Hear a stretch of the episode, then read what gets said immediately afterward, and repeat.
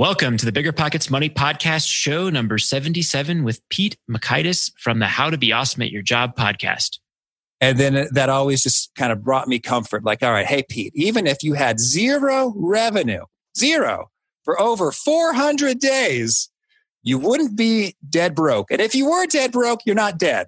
You know, about 14% of people actually have negative net worths. It's okay. No need to panic. It's time for a new American dream, one that doesn't involve working in a cubicle for 40 years, barely scraping by. Whether you're looking to get your financial house in order, invest the money you already have, or discover new paths for wealth creation, you're in the right place. This show is for anyone who has money or wants more. This is the Bigger Pockets Money Podcast. How's it going, everybody? I'm Scott Trench. I'm here with my co-host, Miss Mindy Jensen. How are you doing today, Mindy? Scott, I'm having a great day. How are you doing today?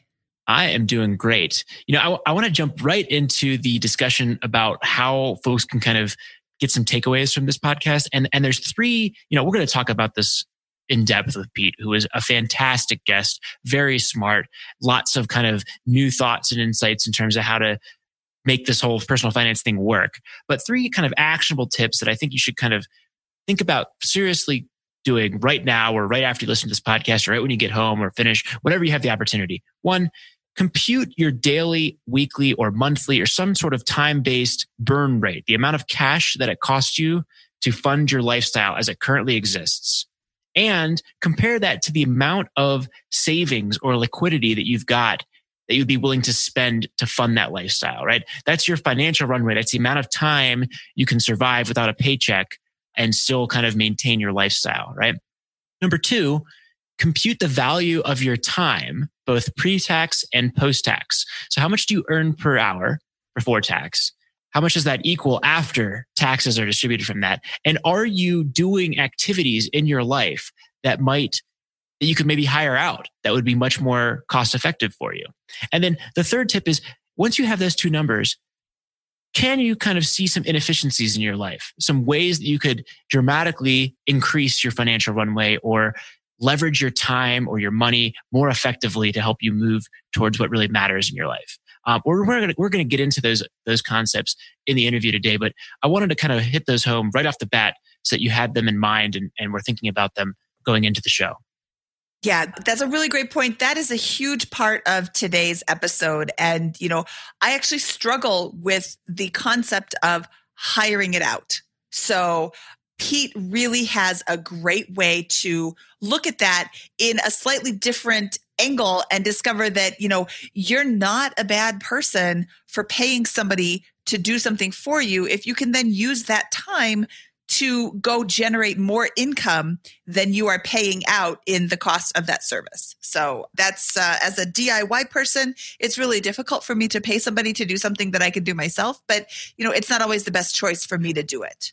When it comes to financial guidance, you got to trust the source. It's why you listen to this podcast. When Mindy and I want to upgrade our wallets, we turn to NerdWallet. Scott's right. Their expert team of nerds dives into the details to help you find smarter financial products. Before NerdWallet, Mindy and I were paying for vacations in cash, missing out on miles, and not even knowing what we're leaving on the table. But now we're flying through the skies for free, thanks to our new cards with more miles and upgrades than ever. So if you want more travel rewards, hotel upgrades, or airport lounge access, no matter where you go next, let NerdWallet help you make it happen with a killer travel card. Don't wait to make smart financial decisions. Compare and find smarter credit cards, savings accounts, and more today at nerdwallet.com. NerdWallet, finance smarter.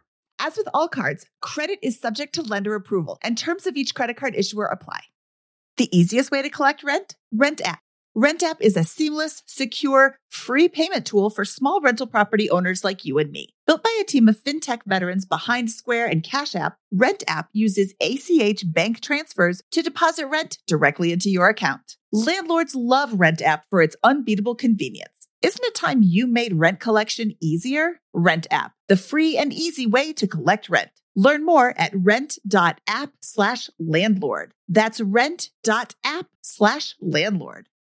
You're trying to close on your next rental, so why is your insurance company dragging its feet? With long lead times and never ending paper forms, it's no wonder it takes forever to finally get a policy. Modern investors deserve better. They deserve steadily.com. At steadily.com, you'll get fast, affordable landlord insurance available online 24 7 in just a few clicks. You can even get next day coverage, which takes just minutes, by the way, to obtain. And you can do it all from your phone. Steadily was founded by landlords who created insurance products tailored to the unique needs of this industry. It's their sole focus, and that's why landlords nationwide consistently rate them 4.8 out of 5 stars. So whether you've got a single family, short term, or multifamily portfolio, steadily.com can secure the best coverage at the best price to protect your properties. Discover how Steadily can save you both time and money on your rental property insurance. Visit steadily.com for a commitment free quote tailored to your needs today.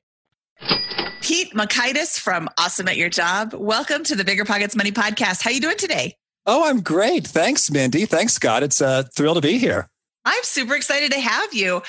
We send out a pre show questionnaire to all of our guests, and I really liked some of the answers that you said, especially your one about how did you find financial independence?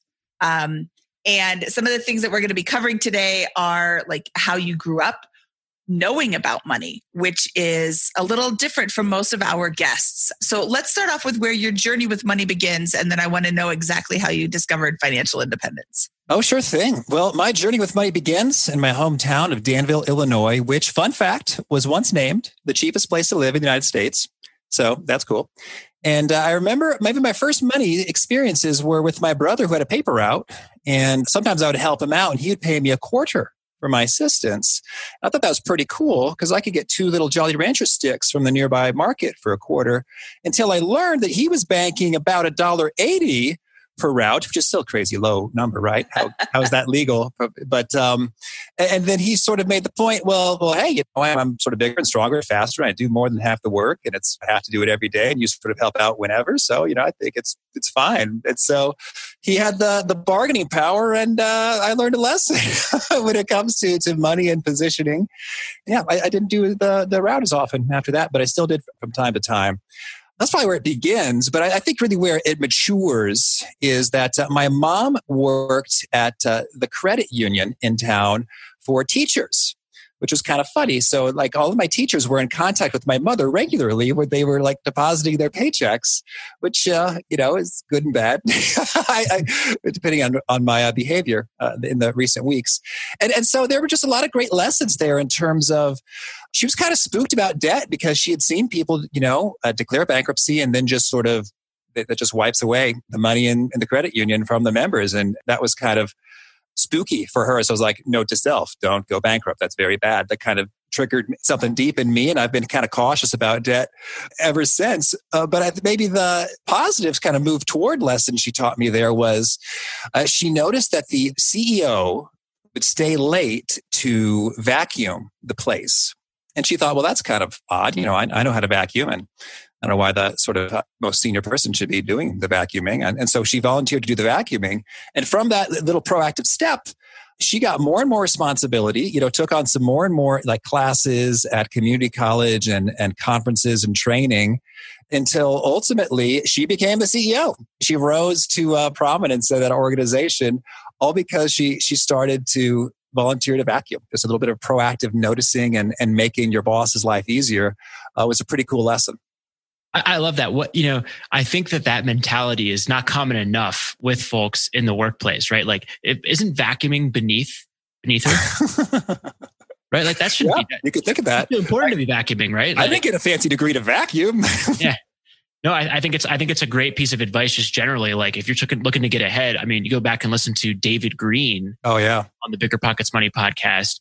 Uh, I forget what episode that is. We'll we'll mention in a second here. Uh, episode twelve. Oh wow, Mindy's on the spot with it. Okay, um, but his episode, he brings that mindset to it, and the career ramifications of bringing that to the table. That those little extra efforts and the ability for them to generate more opportunity and fast and rapid advancement, just absolutely astonishing. Absolutely. Well, and she's not cleaning toilets with her own toothbrush. Oh, right. She's vacuuming the floor. How gross is the floor? Right. Especially if it's vacuum daily, you know, you can't accumulate too much. exactly. And how big is this space? She's not vacuuming 25,000 square feet of floor. She's vacuuming, you know, a fairly small portion. Yeah, it sucks. But look at what sucks. her boss, uh, I, uh, Oh God! And- I'm and just like, tables, God, yes. oh, I quit. I'm done. And from episode 77 Yeah, of the Big joke is bag. no, but you know, vacuuming the floor isn't like somebody's life dream, probably. But it doesn't take that much time. It's not that difficult. It's not that gross. So your boss notices, and some people will say that it's a suck up maneuver. Oh God, God! I'm trying to. No, no, That's fantastic. I'm out. Goodbye. no, it's not fantastic. It's horrible. We're cleaning Um, house with the vacuum jokes. Oh God. Oh, this is going to be the worst episode ever. It's gonna be great. and it was I- I going to be good too. Pete's really smart. No, I was trying to say, you know, kiss up. There you go. Kiss up to your boss. You're not really kissing up to your boss. You're doing something that needs to be done. And I Right. think a lot of people might stop themselves from from volunteering this. Oh, I don't want to look like a, a kiss up. Not going to say the Uh-huh. vacuum words anymore. And it's not that. You know, David Greene asked his boss, what is your pain point? What do you hate? And she said, I hate that there's spots on my glasses. Well, I've been a waitress. You know what? You have a lot of downtime, especially when you first get there. So you can stand around or you can wipe glasses and stand around. If you're Certainly. wiping glasses and your your boss is happy about that, I just don't see why some people call it sucking up. You're helping your boss. You know what? You want your boss to like you. Let me tell you how much it stinks to have your boss not like you. I didn't say suck. Certainly, yeah, and I think maybe if they if they think it's sort of kissing up, I I think that's maybe just sort of a rationalization for, you know, I'm not doing that, and maybe I should be, and I kind of feel a little, I don't know, maybe bad or lazy that I'm not hustling. So the simple way to relieve that cognitive dissonance is to be like, yeah, that person's kissing up. I don't want to be like them. So you know, but that's not a great, not a great logical, you know, place to be coming from. So, how did these lessons you learned growing up translate into uh, your approach to early financial freedom?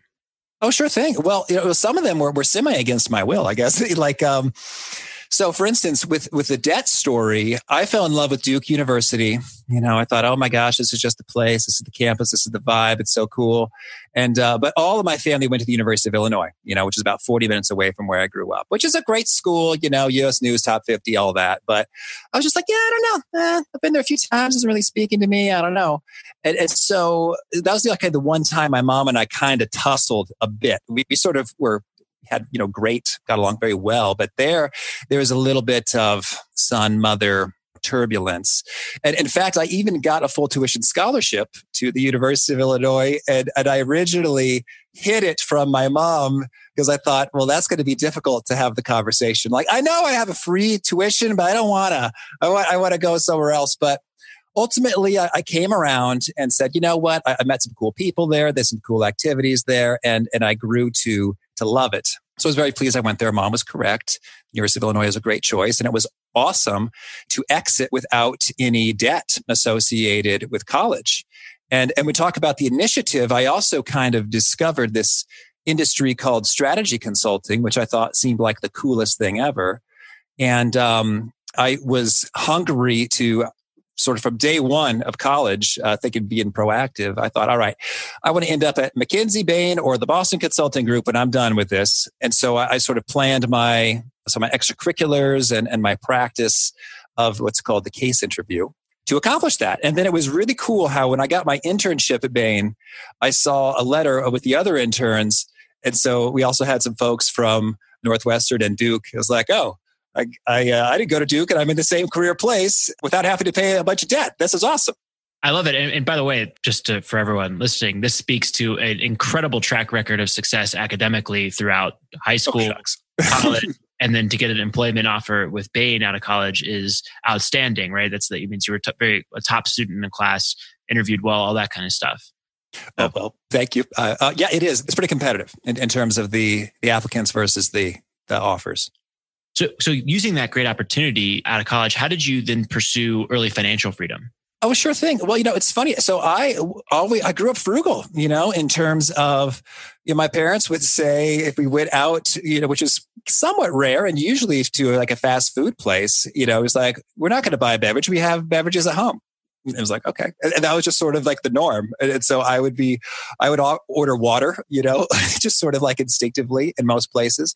I much preferred the house parties when available amongst my my bain colleagues as opposed to going to the fancy club with the fancy cocktails and this was before Uber X was really kind of up and running. But uh, if I had to choose between a cab fare, which is pretty pricey, or a bus or just a, a longer walk, I would almost always choose to walk. And, and sometimes my my colleagues there would, would tease me a little bit, like, hey, you know, we make a lot of money, right? It's it's not really necessary for you to to ride the bus. And and I also had uh, two roommates and then three roommates in the apartment which I lived at, which was which was awesome. So so sure enough, I was able to do a whole boatload of savings because I had a hunch that the next step for me was going to be something entrepreneurial. I had a Jones to do some, you know, speaking, writing, people development stuff. And uh, I had a great mentor who said, Well, Pete, save some of that Bain money because it's probably going to take a year plus before you're really up and running with that. And I said, Okay, thank you, sir. And, and so I did just that. So how long did it take you to save up a year of expenses? Yeah, you know, it was just under three years is the length of time. And, and so it was funny because I remember thinking that, uh, boy, they're paying me plenty here. And in fact, I might have been the only person who thought this at the time, but I said, you know what? I'd be cool if they just like paid me half and made me work half as much, you know, because I got all this extra money. And, and so people sort of thought that was odd, but that's because they were living in their schnazzy I guess, um, fancier, maybe one bedrooms, you know, right near the river and, and the beauty. And, and I was a little bit more north by uh, Wrigley Fieldish. Love it. So walking through that, I mean, you save up for these three years, you get a year's worth of expenses lined up, I assume, in, in an area that you can access them. And then you do what? Well, you know, then I, I took the leap, you know, and, and I probably should have had a better plan or, or had a little bit of a side hustle going first. But in a way with the at the consulting firms it's it's sort of regimented in terms of like the timelines. It's sort of like okay hey it's been about three years. What are you thinking thinking business school you know where, where do you want to be? And i said you know what? I think i want to take a crack at this uh, speaker author people development thing. And so that's what i went and did. And and it was funny i, I kind of floundered for a little bit because I think I maybe drank too much Kool Aid when it comes to the follow your dreams, follow your passion. I was like, yeah, I'm going to do that. You know, and it was like, well, wait a second. You know, it's all the rules of business still apply. Like there are customers who need to purchase an offering from you that solves a problem or is superior in some way to the competitors. And so just because it's, it's your passion to, you know, be on stage and speak or, or write doesn't actually mean it's going to get you paid. Some passions get you paid and some passions don't. And so that was very informative for me as I kind of floundered a little bit like, I'll talk to anybody about anything. you know, I can do my research and make some slides that look great. Uh, and then I, I kind of really zeroed in over time. It's like, you know what, really, it's sort of about the the universal skills and the and the speaking and the thinking that that's working out and and so what sort of saved my bacon as my my money was you know declining a little bit is I sort of plugged in with a, another guy who was offering a case interview coaching for aspiring management consultants. It's like, oh, this works for me. It's people development and it's something I know. And I could sort of fit it in in between speaking gigs. And it was awesome. So that's kind of how that worked out. I, I had I often freaked out, like, oh my gosh, am I going to run out of money? I don't have a, a paycheck the way I used to. But what I did was make a spreadsheet that kind of laid out, okay, here are all my assets. Here's how quickly I'm spending money on dollars per day basis. And then that always just kind of brought me comfort. Like, all right, hey, Pete, even if you had zero revenue, zero for over 400 days, you wouldn't be dead broke. And if you were dead broke, you're not dead. You know, about 14% of people actually have negative net worths. It's okay. No need to panic. Love it. So, so I think that that's a great outlook, right? And I think the fact that you saved a lot of money and likely had a fairly low cost of living kind of enabled some of that comfort for you to, to when you put together that spreadsheet and did all that all that work. What did that timeline look like in terms of getting your business to a point where you thought, "Hey, great, now this can be sustainable and grow long term and I'm not looking for the amount of runway I've got left before I run out of money. But now I'm looking for, hey, this is going to work and how do I grow it? Sure thing. Well, you know, it, it took a while. And, and I think that it could have gone faster if I were smarter in terms of, you know, like your wise guest would suggest, you do a little bit of a side hustle and you learn and you get some traction, you find product market, but, you know, some of those sort of smart things. It could have been much less painful for me, but no, I'd say my first year I had around $8,000 of revenue. Uh, my second year was around 35,000 and then my third year, it's like we were kind of making the net worth go up again as opposed to down. And so, and so that was, I think, maybe like 65 plus. And, and so then, and, and it's been in, in a growing, healthy place from there. And I could have not dropped so low, been a little bit more proactive and, and clear on what am I offering and what's distinctive and, and, and getting a little bit of traction before I left the comforts of my paychecks. Love it. And it, it sounds like those are skills that one could have developed at Bain you know, it totally could. It's like, it's like, it was like, wait a minute, all of these rules apply. I just got to get up my spreadsheet and do what I do. And, and that helped. Love it. I, I, just think it's a funny kind of revelation is like, that's what, you know, that, that yeah. skill set perfectly applied and then helped you kind of boost this thing to the next level. It sounds like. You know, it, it really did. And that's kind of what I, why I chose that profession originally, because it's like, I don't know for sure what I want to do, but I did walk away pretty convinced that, and if I start in strategy consulting, I'll have some skills and some bankroll and some network that can help me with whatever I want to do next from starting a nonprofit to you know working private equity or, or any number of options it seemed like a nice flexible move Awesome. So, so what year did you leave the job, and what year did you get to that kind of sixty-five thousand dollar mark in revenue where it was sustainable? Sure thing. It was it was about two thousand nine when I departed, and it was two thousand twelve when things were feeling all right. You quit a job in 2009. Didn't oh, yeah. you know there was a big recession uh, going on? Yeah, but I was following my passion, Mindy. okay. So, knowing what you know now, would you have gone back and done that again in 2009? Or would you maybe have altered your timeline a little bit? I would be okay with the timeline. I would just be a much smarter about getting clear about okay what's the product? What's the offering? Who's the customer? How am i distinctive? Like just those fundamental things as opposed to i'm going to go speak. It'll be fine. I think that, that was pretty naive of me.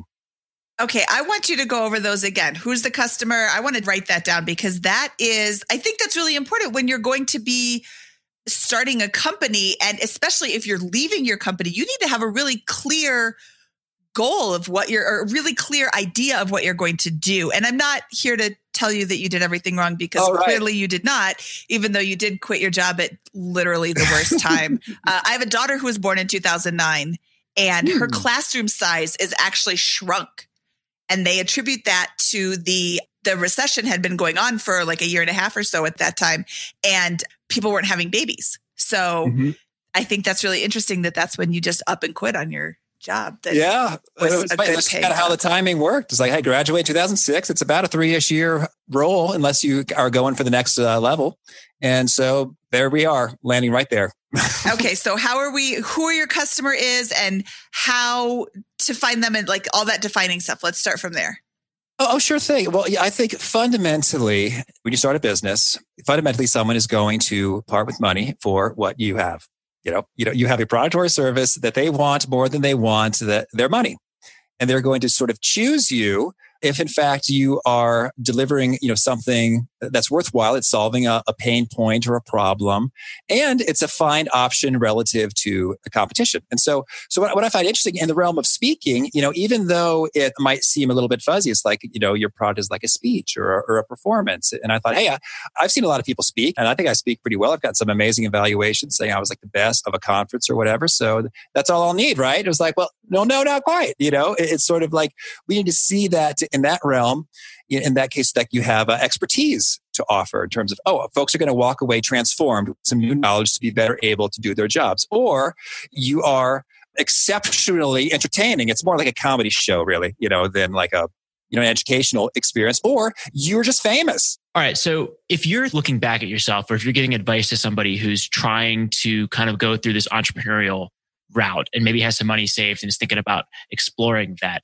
what would kind of be some high level advice that you would give outside of knowing your customer and knowing how to deliver a competitive product? Oh, sure thing. Well, I think that the savings is is key. And one thing is, I would just recommend that you that you be smart about your savings. That they are in an accessible place, as you mentioned. Like if they're tied up in your four hundred oh one k, then you know they're going to have penalties associated with accessing them.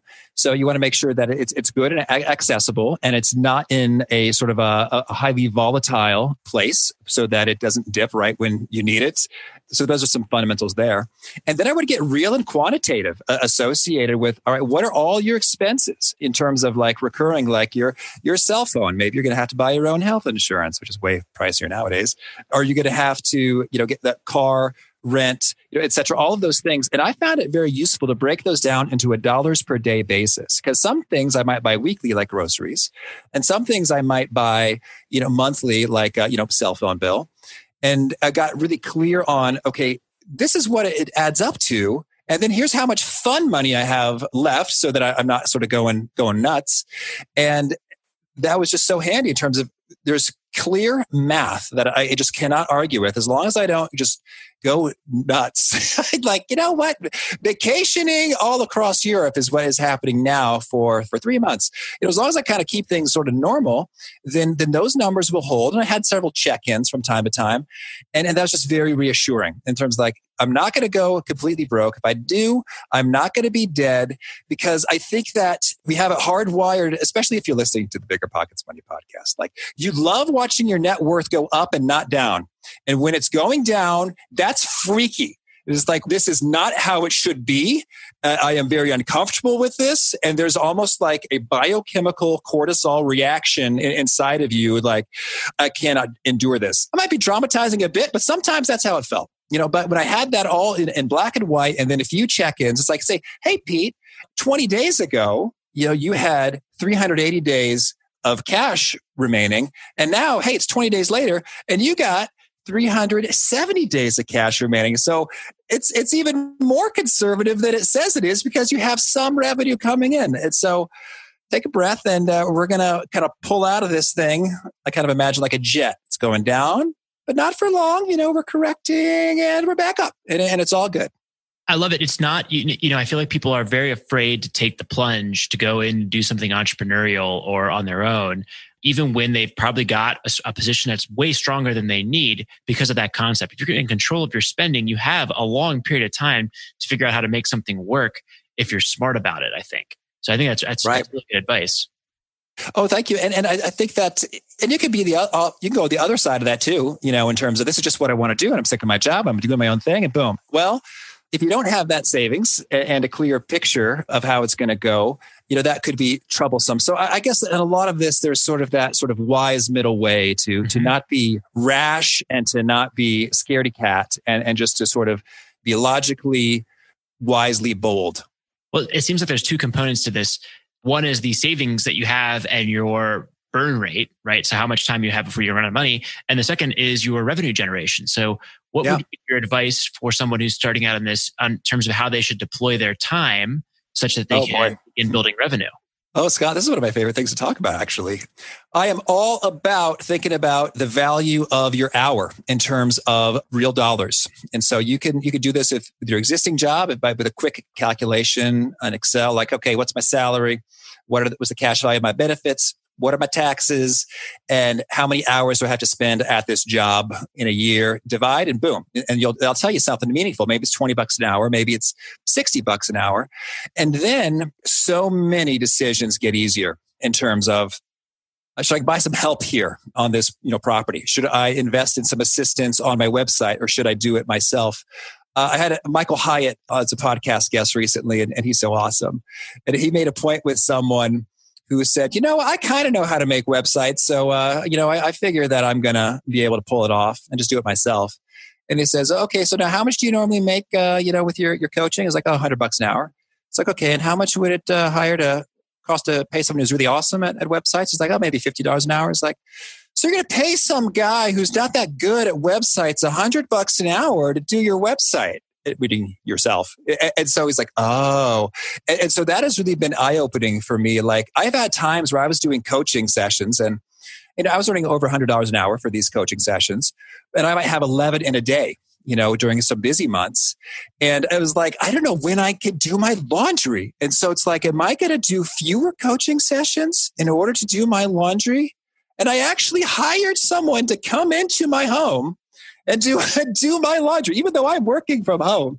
And, and, and on one side, that sounds nuts. This guy's working from home. He's hiring someone to do his laundry. That's weird. But on the other hand, it's like that would free up. I could pay less than one hour's worth of of work to have uh, four hours of laundry done. It was a three hour, three week buildup. They did a bunch of machines in the basement there, and and then I can I could do more and have my my laundry done immaculately, and it's like it's like win win. So so that's how I think about it: is look at your potential initiatives of your business and and see, hey, you know, what are the odds that this thing's going to be successful? Maybe put a percentage probability. How much money would that you know generate or save? and how much time will that take me? And what I find so striking about this exercise, I have a quick little spreadsheet for this, is that sometimes on the surface you got two pathways that seem you know oh i could do a or b and they're probably you know similar-ish. But then you, you spend like five minutes putting them through some numbers. You're like holy crap b is worth 10 times as much in expected wealth generated per hour invested. Uh, let's do b first. You know this is something that i really struggle with and i'm glad you put numbers to it and gave a, a quick way to, to figure it out. I hate cleaning my house it is totally not the FI way to hire somebody to do anything for you. You have, I'm a healthy woman. I have two strong arms and two strong legs, and I can do it myself. But I hate it. There's other things that I love that I wouldn't want to hire out. But doing this exercise to see how much it costs me versus how much I could be making if I was using that time to do something else has me thinking that perhaps I should go look and price out house cleaning services. Well, absolutely. And I think about the hourly rate so much in terms of like, would you spend, if you were to move an hour away from house cleaning, could you spend that in, in wealth creation activities? And would that, you know, create a substantial amount of wealth? And because of something like house cleaning, you may be able to find at uh, $14 an hour with a little bit of savvy uh, shopping around. Uh, whereas I find a harder time, you know, finding a, a, good handyman for, you know, that, that may be 50, 60, 70, 80 dollars an hour. And so I more often will choose like, okay, I'm going to learn how to use this power tool and, uh, and get it done myself as opposed to cleaning thing, which you may find you can outsource it for a fifth of the price. Yeah. And that's, you know, I think a lot of people in the FI community in this FI or on the FI path have a hard time paying for something that they can do themselves. And I've heard it many times explained, oh, you should just calculate the amount of time it takes you versus how much money you could be making. Well, would I be making more money? Maybe not. But this morning I drove into work and my husband joined me because he's taken the little girl to the zoo. And he's like, oh, what if we did this? I'm like, oh my goodness, I don't have time to do that. But I have to clean my house every flipping week and really every day because my children are pigs, but mm-hmm. I have to clean my house. So if I took that away, I would have, uh, let's be honest, I'm spending way more than an hour cleaning my house. I now have that time to generate, you know, start up a business that could go much further, you know, but I, mm-hmm. I don't have the time to even think about it right now. Or you, you might think about that time if, if you're buying, that's the way I think about it in terms of, of the assets. Like I am buying an hour and I am selling an hour. It's like I'm just a trader. It's like I'm open for business. You know, I will buy an hour at, at hopefully a low price of maybe 20 bucks or less. I particularly like buying hours in the Philippines. That's a whole other conversation. And I will sell an hour at maybe $120, $200 an hour. And so if I have more opportunities to buy hours that I can then sell, then I think it's just like a, a, brilliant arbitrage move that financial savings enthusiasts, I mean, if they had the opportunity to buy a stock at $20 an hour or $20 a share, I guess, and then resell that stock, you know, same day or, or next day for $120 a share, they would say you're a moron to, to not buy that. And so I, I, think that's how I like to think about money is and time is, is they, they say time is money. And, and it really is true more so for me, you know, because I can sort of open my calendar up for, Hey, more or fewer coaching sessions. But I think it's true for all of us in, insofar as there are, are all kinds of things we could be doing that might j- save, save money. For example, if you just don't have the time or energy to shop around for lower insurance. You're like, oh my gosh, that sounds like such a headache, although that'd probably be a win. And it's like, you could say, okay, okay. For today, I'm going to hire someone to clean my house for three hours. And I'm going to spend that three hours trying to find lower insurance rates. And, and, so you may discover that your, your insurance savings dwarfs the cost of your home cleaning. You got a clean home. You're coming out ahead on, on the money side of things. And you just feel awesome because you're basking in your clean home with extra money and, and feeling smart about your insurance move. Yeah, I love this concept and I, I definitely apply this in my own life. I think, you know, on a side tangent, this is a very powerful part of real estate investing in particular because you know a real estate investor can do the work themselves if they earn a very low dollar amount per hour as they get their portfolio off the ground and then hire it out as their portfolio grows and their time becomes more valuable over an investing timescape timeline. With, in, in, in that context or in the context of investing, how do you think about it when you have, hey, here's how much dollars per hour I earn with my time, but then I'm also layering in the income generated by assets in terms of my the value of my time as well as I become wealthier. So do you have a way to factor that in? You know, it's I've I've played this a lot of ways, and, the way I, I think at the end of the day, your numbers are telling you something. And sometimes I think like we could make an assumption, hey, that all of the time I have left on this earth is equal in value to all of the the wealth that I expect to have generated from this asset base. And so that's kind of trippy to, to ponder. And, and I, I you, you may very well disagree with that sort of fundamental assertion, but that gives you one estimate of a dollar per hour ratio. What I like more so is what am I actually earning right now from from my labors? And then the money that you're earning sort of passively is just kind of you know there to to be enjoyed to be invested because unless you have the ability to amp up and increase that amount of passive income by doing some active stuff up front and seeding those assets. Got it. When it comes to financial guidance you got to trust the source. It's why you listen to this podcast. When mindy and i want to upgrade our wallets we turn to nerdwallet scott's right their expert team of nerds dives into the details to help you find smarter financial products before NerdWallet, Mindy and I were paying for vacations in cash, missing out on miles, and not even knowing what we're leaving on the table. But now we're flying to the skies for free, thanks to our new cards with more miles and upgrades than ever. So if you want more travel rewards, hotel upgrades, or airport lounge access, no matter where you go next, let NerdWallet help you make it happen with a killer travel card. Don't wait to make smart financial decisions. Compare and find smarter credit cards, savings accounts, and more today at nerdwallet.com. NerdWallet, finance smarter. As with all cards, credit is subject to lender approval, and terms of each credit card issuer apply. Pretty good episode, right? While you were listening, you could have been getting paid rent with Rent App. Landlords love Rent App because it makes rent collection a breeze. Rent App uses ACH bank transfers to deposit funds directly into your account. Setup is straightforward for renters. Landlords don't need to download anything. Both have peace of mind with a digital transaction history. Isn't it time you made landlording a little easier? Rent app, the best way to pay or collect rent. Learn more at rent.app slash landlord. That's rent.app slash landlord.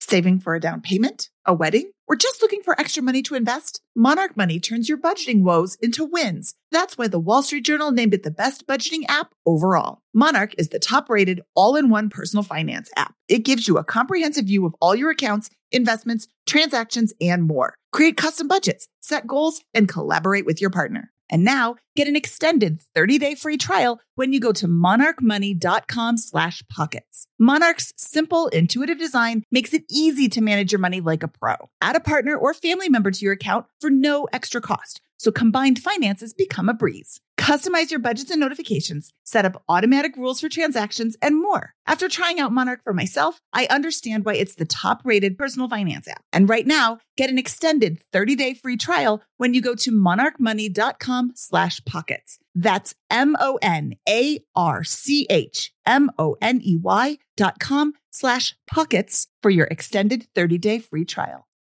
Real estate investing is great but for some, the tenant phone calls and clogged toilets aren't all that attractive. So, how do you invest in real estate without getting your hands dirty? Invest for truly passive income with Pine Financial Group. Pine's mortgage fund offers an 8% preferred return and an attractive profit split with 70% of profits going to the investors. You'll earn passive income by participating in lending to house flippers. And it's secure because senior lien holders, that's you, get paid first. Their rigorous underwriting process and the backing of the physical asset provide additional security in case of borrower default. Plus, by investing with Pine Financial Group, you contribute to the revitalization of communities by redirecting your funds from Wall Street to Main Street supporting local economies and generating profits simultaneously. This investment is reserved for accredited investors, but if you are not accredited, Pine Financial has options for you too.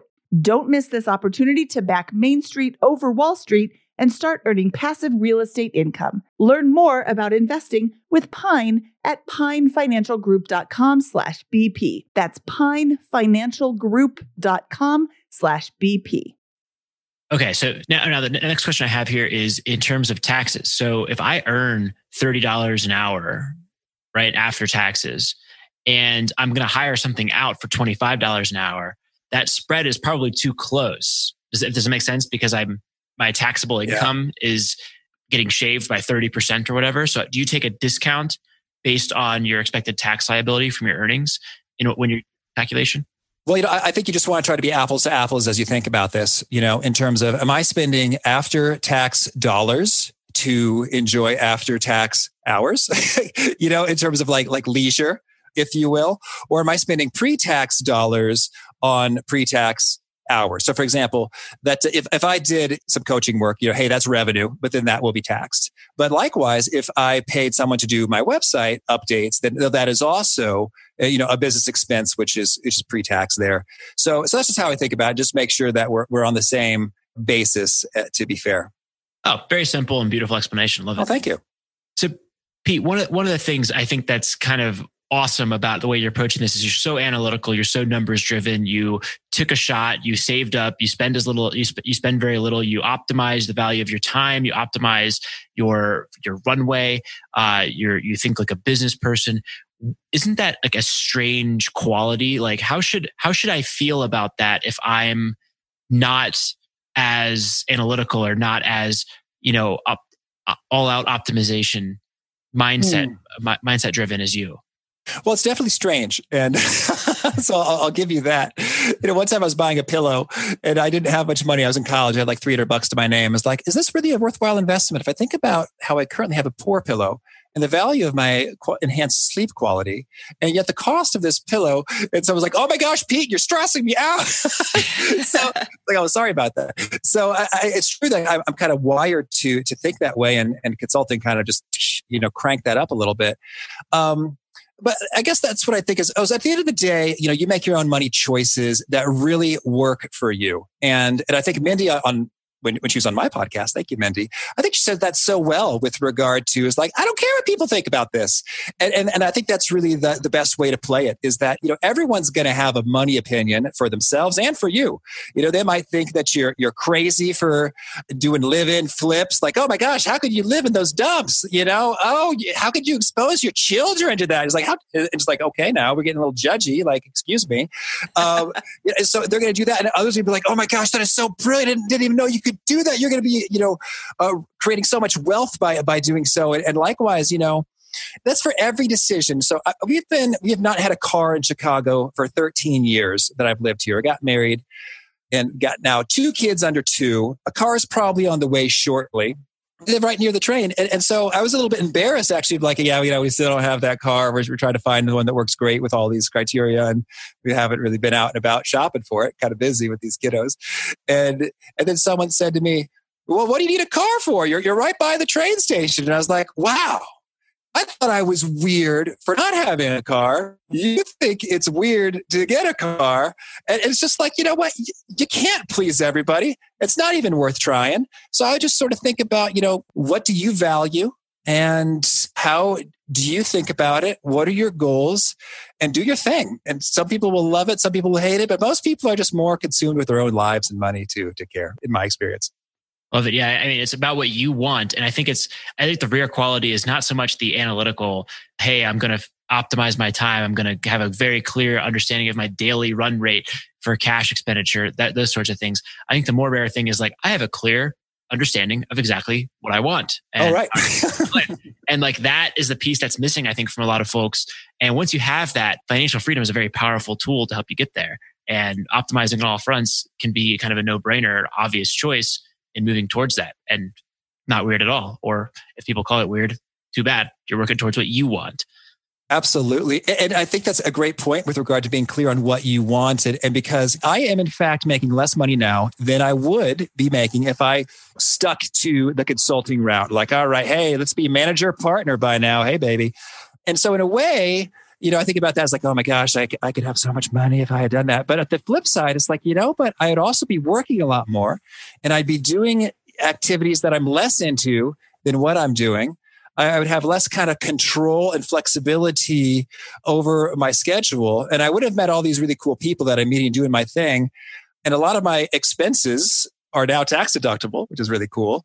So I genuinely feel wealthier now and then I, I would in a world in which I didn't have, you know, much time to to spend on the things that, that are really important to me. Even though, if we compare bank accounts to you know my Bain colleagues who's remained, uh, theirs are, are larger at the moment. no, they're not. Oh, they have more coming in, but they also have way more going out. So That's the true. bottom Savings line rate. number is probably going to be significantly lower than yours, especially if they're living, they're renting instead of owning. Don't you have a house hack? I sure do. Yeah. And how much of your mortgage payment are you paying every month? Oh, well, you know, it's awesome. We are paying about negative $130 for our domicile. Okay, so 0% of your mortgage payment comes Right. out of your pocket. Totally. I bet 100% of their rent comes out of their pocket. I bet 100% of their mortgage payment comes out of their pocket and their car payment and their vacations and their fancy cell phone and their cars and yada, yada, yada. And I don't wish to cast aspersions upon you, but you're wearing a t shirt to work. Could you wear a That's t-shirt true. to work at comfy. Bain? And that's the best t-shirt ever, by the way. I have one and it's super awesome. But could you wear that to Bain? Only on the rarest of days. Yeah, Sundays. if you zing weekend work. Yeah, no. Uh, do you work on the weekends right now? Most weekends I don't, but uh, it, from time to time, when I have a, a, a really cool opportunity and there's some urgency, or, or or I was having too much fun with the kids during the weekdays, then uh, I will kind of make up for some lost time on a Saturday. But most of the time, no. Hey, I read The Firm by John Grisham. I know 120 hours means you work on Saturday and Sunday. And Bain is one of those John Grisham firms, right? Like, not really, but probably not owned by the mob. Well, it's, Maybe I uh, shouldn't go that way. I don't know. What's a full day? Well, they said they said to expect an average of 55 to 60 hours of work a week, which is a whole lot more than 40. Yeah. And that average I've learned also, I think, includes that some weeks you're you're unstaffed, which is kind of cool. You're paid to not do much, but uh, those zeros, right, are being offset by even more than 60 hour weeks elsewhere. So 70, 80, 120. so I did have a few 80 plus hour weeks and, and those were exhausting. And, and if you happen to really be enjoying it, like you're so interested in the case, then, then that's cool. But sometimes you're not, then that's, that's not pleasant to be spending more time on something that you're not into. But with, so, you know, there, there's a lot of pros and cons. That's my official opinion is like, you know, those intense careers in like big law or strategy consulting are, are often a great place to start a career but for many, not a great place to, to end the career. If you want to do other things, you know, outside of work with gusto.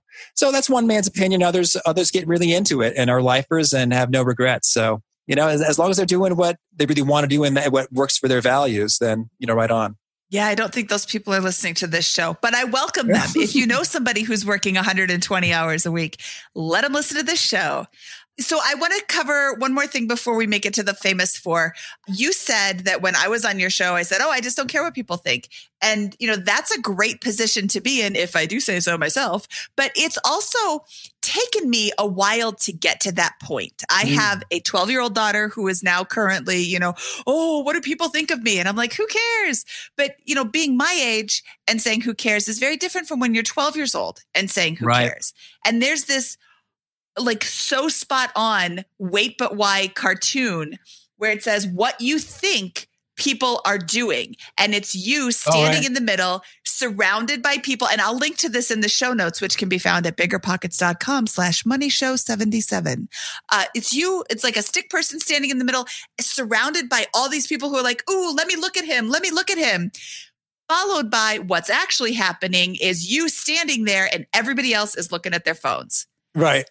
Nobody cares. Like ultimately the people who said, "Wow, you don't have a a car," ultimately it's not going to change their life if you get one or don't get one. So do what's best mm. for you. right on. Step down from my soapbox. Okay. Preach it. It is time now for the famous four questions. These are the same four questions that we ask of all of our guests. I'm sorry, four questions and a command. Are you ready? I'm fired up. What is your favorite finance book? You know, you just had him on, and it was uh, Ramit Sethi's "I Will Teach You to Be Rich." I read it shortly after it came out, and really opened my eyes to automation and some of that concept of, as he put it, to um, mercilessly cut what you don't care about and then lavishly spend on on what you do. You know, made me feel fine about you know lattes or, or, or whatever, and making my choices that worked for me. Love it. Yeah. Great book. That that's a great book, and that episode was episode seventy three of the Bigger Pockets Money podcast. That was a lot of fun. It was nice to talk to Ramit. All right. What was your biggest money mistake? Oh boy, it's embarrassing. I lost over $30,000 doing options trading. And it's because a guy I know, respect, value, he's brilliant, uh, said, Hey, I'm making some money doing this. I was making some money in the first couple of months, but uh, hey, we didn't uh, fully understand the ins and outs of what we were doing. And then later, we uh, realized that our options uh, brokerage was being run by a fraudster who became uh, featured on an episode of American Greed, and he's now in prison. So Oh. I felt real dumb on two levels. Like, understand what you're putting your money into is uh, pretty basic, but uh, I got seduced by, oh, this is a clever opportunity we've discovered that others don't know about. Love it. Sounds like it's my uh, Chinese fruit juice company in, a different kind of vein there. But yeah, it, it's it's the whole gambling, trying to trying to speculatively make a, cou- a couple of quick bucks on some things when there's a time risk in, included in that as well. Mm-hmm.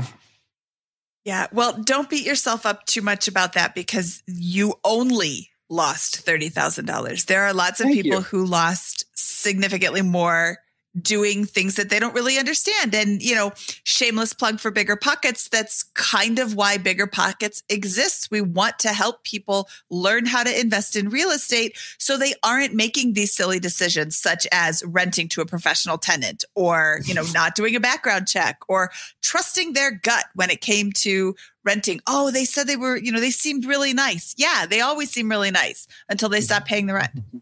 Okay, again, stepping down from my soapbox.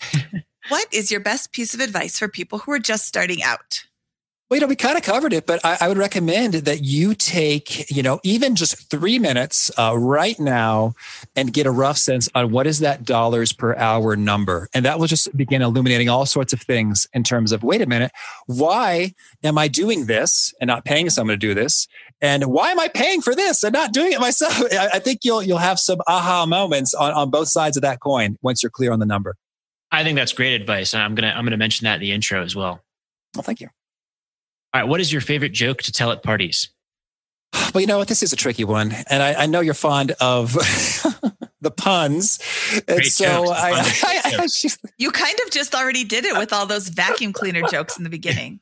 and so I, I, these might have even come up. I'm not positive. So there's a couple. Here we go. What is a houseware? I don't know. What Is is a it- houseware?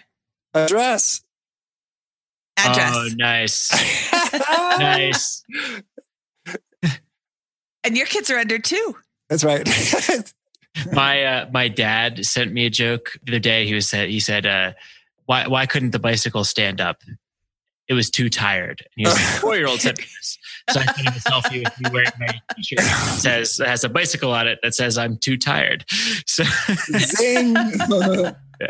Oh well, well that four year old will have to kind of come up with some better stuff. Right. What do you mean? You wear a shirt with that joke on it. well, I've already got it right. That's I think he gave me that shirt, didn't he? ah. Okay, Pete, tell me where people can find out more about you. Oh, sure thing. Well, well, my epicenter headquarters is awesomeatyourjob.com, but probably the fastest way to get there in your podcast app is just to search awesome space job and you'll see we got a ton of great stuff for, for folks who are looking to sharpen the skills required to flourish at work. We had Mindy on and, um, yeah, we'd love to hear from you there. Yeah, that was a really fun show. That was a little different than some of the other podcast episodes that I normally do. And I really, I really enjoyed, as a podcaster, I really enjoyed your level of preparation. Well, thank you. and you can see, if you're a podcaster, you can see his level of preparation when you speak at Podcast Movement this year. Woo, that's right. Woo. I'm excited. With, with, another former guest. Aren't you doing it with Rich Jones? That's right. Rich Jones and I, we're, we're speaking together at Podcast Movement. It'll be a fun one. So, Rich was on episode 56 of our podcast. You're good with those episode numbers. Yeah. I'm, you know what? I have a lot of space in my brain. there are some things in there that I don't have that some other people do, like the ability to instantly do math. okay. Pete Mockaitis from How to Be Awesome at Your Job podcast. Thank you so much for coming on the show today. I really enjoyed this. I really, you know, I need permission to pay somebody to clean my house. And I feel much better with your explanation of how to go through and just figure out how much money you're making, how much money you could be making if you weren't cleaning your house, which is something you hate. So thank you. I personally got a lot of out of it, and I hope that our listeners do too. I know they will. This was a great show. Thank you. Oh, thanks, Mindy. Thanks, Scott. It's been a lot of fun. Okay, and we'll talk to you soon. All right. That was Pete Mockaitis from the How to Be Awesome at Your Job podcast. Mindy, what'd you think? My biggest takeaway from this episode is just it's okay to hire it out. And that, like I said at the beginning, that's really difficult for me sometimes because I can do it myself. Why on earth would I pay somebody? Well, because there are other ways for me to generate money besides just being here, no offense, that I could do if I didn't have these stupid cleaning my house tasks all the time. And I'm not like Pete. I'm not going to hire anybody to wash my clothes. I think that's weird but I guess I am judging him. But I'm not really judging him. Like if he wants somebody else touching his underpants, that's fine. I don't want anybody else touching my underpants. So that's kind of a weird thing for me. But I also don't mind doing laundry. But I really hate cleaning my house. And this is, you know, the way he explained it was really, really, really great. And there's so many things that you can apply this to in your life. Once I get comfortable paying somebody to clean my house, I'm probably going to get comfortable paying people to do a lot of other things for me too. How about you, Scott? What was your biggest takeaway? Well, I think from a really high level, I think that this was a business podcast in a lot of ways, right? There was personal finance elements here, but really he was applying business concepts to how could he become an entrepreneur who could use that entrepreneurship to design a lifestyle he really loves. And he clearly loves his life and knows exactly where he wants to be spending his time and exactly the value of his time. And I think those were very powerful concepts. When I think about financial independence, I think a lot of our listeners are looking for an endpoint. Hey, I am going to reach this number with this amount of passive income or this net worth relative to my spending. And then I am going to be complete on my journey to financial independence. And then I will do something else. And what Pete did was no, he was just like, Hey, I'm going to accumulate runway as fast as I can, this $40,000 in cash. And then I'm going to go take a shot at what I want to do. And I can do that and be comfortable with it and have high probability of success of building the life that I want much faster than a financial freedom trajectory because I know what my burn rate is. I know I've got cash to fund that. And I know that I've uh, within a year or 400 days or however long he had, he was going to be able to generate enough revenue to offset that. And that comes down to basic, basic mathematics, right? What is my daily burn rate? How much runway do I have? What is the value of my time? How do I generate income? How do I generate free cash flow? All that kind of stuff he figured it out and he's and he's been able to live exactly the life that he wants as a result of that. Yeah he's still working. He's still and he enjoys his his job. He's probably back up to his initial uh, income when he graduated from college but he's enjoying his life so much more. And basically he took business practices and applied them to his personal finances and that's awesome what I like about this podcast and talking to all these different people is that, you know, what might seem second nature to one person is a brand new concept to somebody else. And like you heard when I discovered that I could pay somebody to do stuff and I don't have to do it all by myself. But, you know, giving somebody the permission to do that is hugely helpful to somebody who might be stuck or, you know, oh, I've got to get to this number. Actually, I don't have to get to this number. If I shift a little bit, look, now I can get to a different number. And I really enjoyed talking to Pete today because it was very eye opening. Mm-hmm. And one concept that I've been struggling with for a really long time, this is, you know, because I, I, I do a similar exercise, right? I, I kind of know the value of my time and what I should hire out, what I shouldn't. But I was really struggling with this concept of, okay, what's a pre-tax? What's a post-tax? You know, how do I make that comparison? And it's so beautifully simple. It was so easy. He just answered that for me. Business expenses are pre and are associated with your pre-tax earnings and personal expenses are associated with your after-tax earnings, right? It's yeah. so easy. I don't know why that was so difficult a concept for me to get. And, and that's exactly what I needed for some of the things in my personal life that I've been debating. Oh, do I do this? It's going to be terrible. Do I hire it out? I don't know. my yard is full of weeds and it's going to take me back-breaking hours of back-breaking work. And I have my answer after this episode. ah, Pete Mockaitis, changing the lives of Mindy and Scott. That's right. All right. Okay, Scott, should we get out of here? Let's get out of here. From episode 77 of the Bigger Pockets Money podcast, this is Scott Trench and I am Mindy Jensen. And we are encouraging you to go change your life too. Live your bliss, follow your bliss. The end. Goodbye. Thank you for listening. Bye, everybody. Bye.